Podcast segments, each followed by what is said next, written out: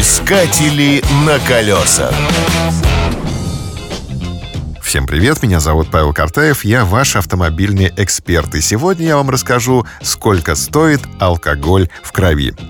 Отправляемся с вами путешествовать на автомобиле по Финляндии. Выезжаем из Петербурга, заезжаем на автомобильный паром, который в течение одной ночи доставит нас морем до финской столицы. На борту парома действует duty-free. И мы можем поддаться искушению, и добрая доза алкоголя останется в нашем организме до утра. Будьте внимательны. В Финляндии это очень опасно. Дело в том, что допустимая доза алкоголя не должна превышать 0,5 промилле. Границей сильного алкогольного опьянения считается уже 1,2 промилле. Если эта норма превышена, водителя отстраняют от управления, машину перегоняют на стоянку.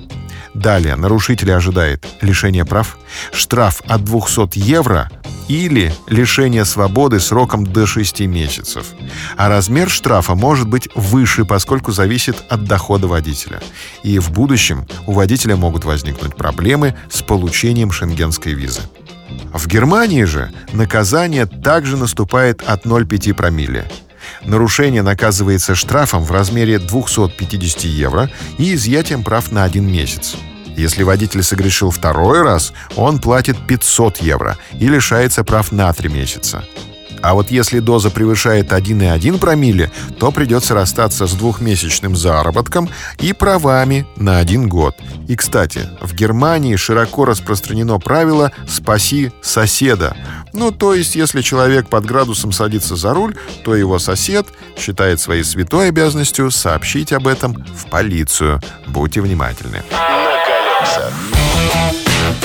Искатели на колесах.